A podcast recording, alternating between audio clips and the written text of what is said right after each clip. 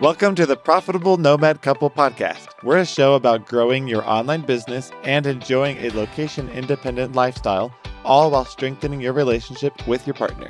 We are Austin and Monica, a husband and wife duo who run our business remotely so that we can travel the world in constant search for adventure, good food, and new friends. We are here to share practical tips and tricks to help and encourage you wherever you may be on your digital nomad journey. All right, let's dive in. All right, everybody, welcome back to another episode of the Profitable Nomad Couple podcast. We are so excited that you're here. We are super fun, excited. We're super fun. we are super fun. I hope we're super fun. we're super excited to talk to you about how to set yourself up for success when you're constantly on the go. We have several things to share about setting up routines and adjusting to a new city when you move there. This is something that several people have asked us about. And so we are looking forward to helping you make this adjustment a little bit easier and a little bit smoother. Yeah, I mean, as you know, as a digital nomad, it's really important to make sure that you're set up for success both in your personal life and in your business life. And when you're constantly moving around and there's so much changing around you, that can be a little bit hard. So we're going to teach you, we're going to talk to you about how to help create that stability in your life as so much around you is changing. Yeah, in fact, before we started recording today, I read a st- uh, I read a study that said that one of the most stressful things that people do is moving. It's been ranked as possibly more stressful than breaking up or divorce. Personally, I don't know if I agree with that, but the study said otherwise. So we know that it, it can be a stressful thing. And as a digital nomad, you are moving a lot. And so our goal is to not make that as stressful of a thing. Our big tip to start off with is you need to give yourself an adjustment period, some time to adjust your body and your mind to this new city that you're in and to acclimate to it a little bit. Yeah, so during this adjustment period, it's really important that you don't have any hard and fast deadlines in your work. So, for example, if you are a website designer, don't plan any client launches within the first, you know, couple of days of arriving to a new place. That is a recipe for disaster. Yeah. And then it allows you to overcome jet lag as well. So a good a good rule of thumb to consider is for every time zone that you cross, you need to give yourself about 1 day of adjustment. So if you're you know, crossing the world and you've crossed seven time zones, plan on needing about a week to adjust to that. Mm-hmm. Yeah. And also on the topic of time zones, make sure you force yourself into the new time zone you're in. If where you're living is nighttime, but it's normally your daytime, so you're not tired, do your absolute best to sleep during that time. And vice versa. If it's daytime where you're living, but it's normally nighttime where you're from, and so you're just exhausted, try really hard to stay awake the harder you work at adjusting your internal clock to where you're living, the easier that transition is going to be. But to Monica's point earlier, you don't want to have any client calls or business meetings or anything like that, any face to face interactions with other people in your first couple days because you need some time to unwind. Traveling can be stressful. You're probably going to be exhausted from lack of sleep. And so you're just not a you're not going to put on a good face for other people. Be in your A game. So, so give yourself some time to acclimate, and then you can have calls maybe in, in a week or so. Yeah, and we know that's not always possible because you know life goes on as you're traveling and moving. Life is happening all around you. So do your best to schedule that um, definitely make sure you're not scheduling it within the first two or three days. And then beyond that, in the next week or so, do your best to try to push them out a little bit farther. And then in that same vein, as much as we love technology, it can it can fail us a lot of times. It can bite you in the butt. So make sure that you're checking all of your your devices, your computer, Google Calendars, if you're using a client management software, make sure you're you're checking to make sure all of the time zones in all of those places have updated. Yes, this is something Monica and I forgot to do uh, a couple times, and it's led to some complications with scheduling. We had a meeting with clients or with other business owners that we were late to. Um, it can be really helpful if you write down a list of all the places that you need to change the time zones for. So for us, it's like our Dubsado account, Google Calendar, um, just our computer in general write down all the places you need to change it and then keep that in like your notepad on your phone or something so that when you travel to a new place, you don't need to remember, oh, what are all the places I need to go change that on? You just pull up your list, go boom, boom, boom, check them off. Yeah. And another really um, good, kind of more exciting point to this adjustment period is it allows you time to go and explore the city or the place that you're in. Um, it gives you time to go out and find the grocery store so you know where you're going to get your food from. It go- gives Very you time important. to go find, you know, parks and hikes and the gym and and to really take in the beauty of the place that you're in. Yeah, you don't want to stifle that excitement. Like it's it's thrilling to be in a new place and you you can and should still get work done, but you also want to make sure you set time aside for exploring. Yeah, I know for me and probably for many of you, when you're in a new place, you just cannot wait to go out and to see all the things and experience all the all the things. So it's important to allow yourself to go out and to experience right from the get-go so that when it is time to work, you ha- you can put that out of your mind for a little bit and you can get some really good focus work in. Yes, we will be talking in a future episode all about slow travel, what that means, why it's our preferred method of traveling. But that's how you should approach the first little bit of your new location. Take things in into the city, you know, at a slower pace. Our recommendation is to walk everywhere the first couple weeks. This helps you get oriented, you know where different things are. It helps you take things in at a more digestible pace. And like you're you're always going to have time to go do the things you want to go do. So don't worry about that. Don't try and pack it all in there. Yeah, definitely. Some of our favorite places that we found, we found just by walking up the street. It's not something you f- could have found on Google Maps. It's not something that, that you could have found, you know, on Yelp or any of those uh, places that you're looking for fun, fun things to do. We found some of our favorite hikes, some of our favorite restaurants, some of our favorite little stores just by going on a walk. So definitely, definitely recommend, especially in the first couple weeks, if not always, walking when you're exploring a new place. All right. And then from more of an internal perspective, it's important to make sure that you're not living out of a suitcase. Although this might seem like it's more work to unpack, it actually helps you relax and settle in a lot more because it helps you be organized in the place you're in and it helps it feel more like home to you. If you're lucky and you're traveling with a partner, one of you loves to unpack and one of you loves to pack. So let the unpacker take charge here. Yeah, I hate unpacking. Austin's the unpacker here. Yeah.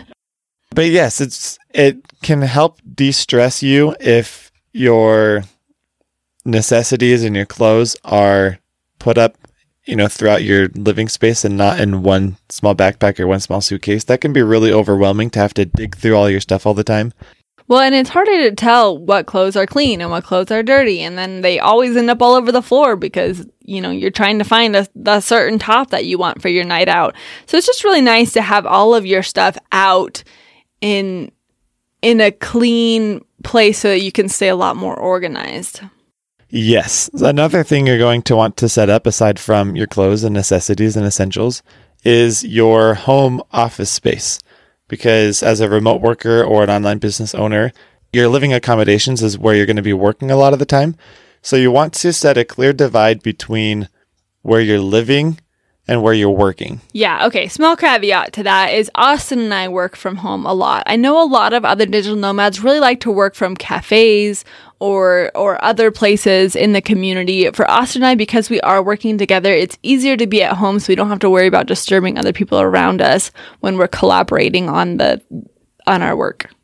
Yeah, and co-working spaces are a great place to go. They're filled with like-minded business people who are re- working remotely. They can give you support. They can be like a coworker for you so you can have some social life in your workspace. There's definitely a good place for those.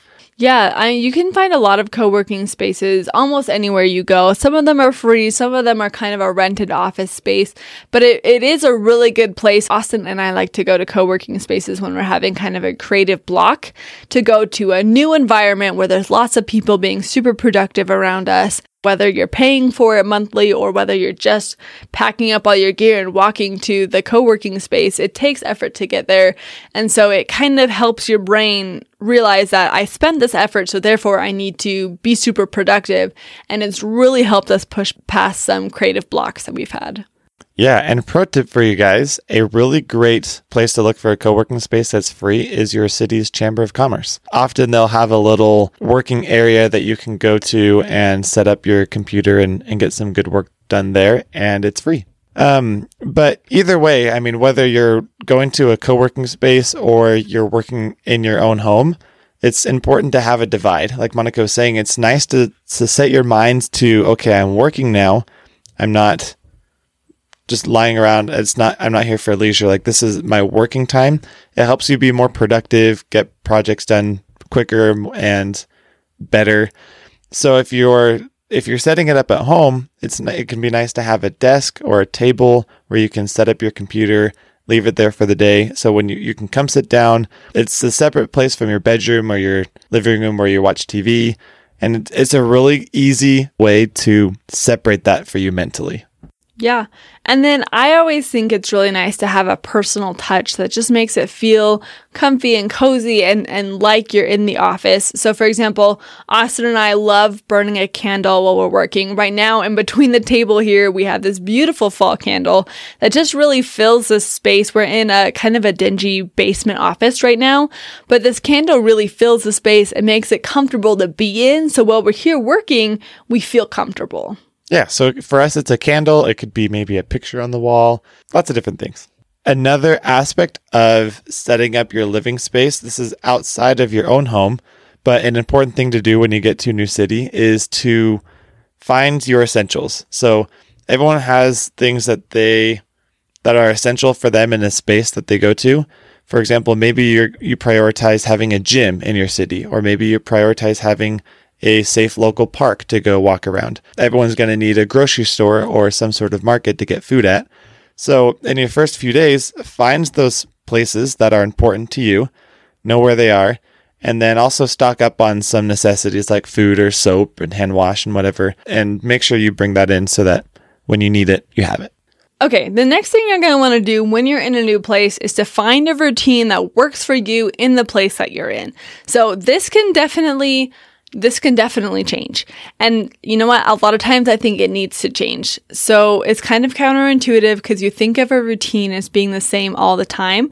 But actually, when you're in a new place, it's nice to be able to adapt your routine to fully enjoy the place that you're in, as well as, as set yourself up just for success in the different life phases you may be in. Yeah. Create a routine that works for your new area. We think this is really important because you don't want to constantly feel like a permanent traveler. You don't want to feel like everywhere you go, you are a visitor, you're an outsider. You want to feel like that's your new home it's important to note that like while you are traveling and visiting and you want to go see all the new things and you're super excited about all the new things and you want to go do some of the touristy things, that's totally fine. But you personally don't want to feel like a traveler constantly. You need to set up a routine. You need to set up your workspace because you are effectively living here. You're in a new place. You are running your business. You're going to work. I mean, in a sense, you are always going to be a, a visitor or a traveler. Internally, you don't want to feel like that because this is the city that you're in now is where you're going to be working and you're going to be doing your grocery shopping here and hopefully you'll make some friends here. And you don't want to feel like an outsider. You want to feel like someone who's part of the community.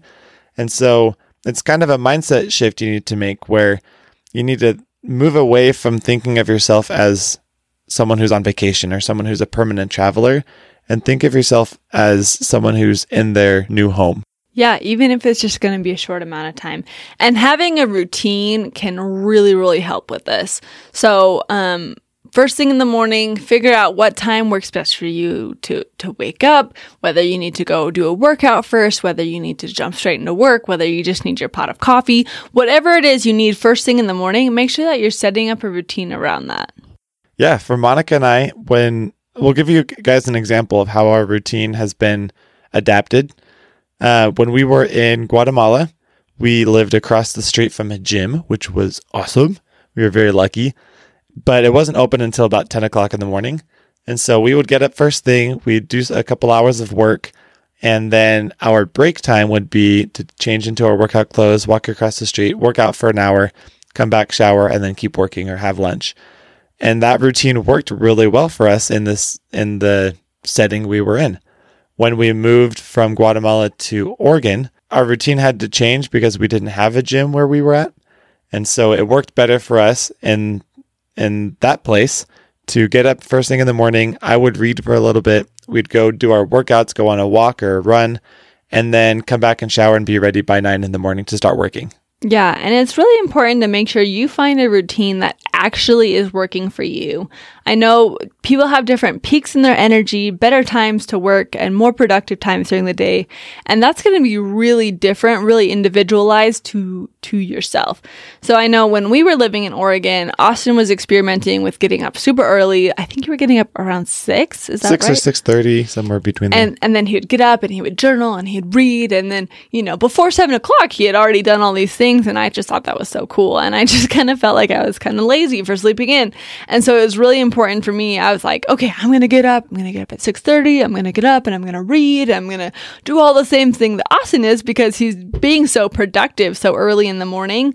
But then I would I would get up at six thirty and I'd be so excited. I'd go out to the couch and open up my book and then I'd fall asleep and I'd sleep for another hour and get up at 7:30 because I'm a person who needs more sleep than Austin does. Um and so it was I kept fighting it and fighting it and fighting it for several months and it was just so unproductive and I kept beating myself up over it.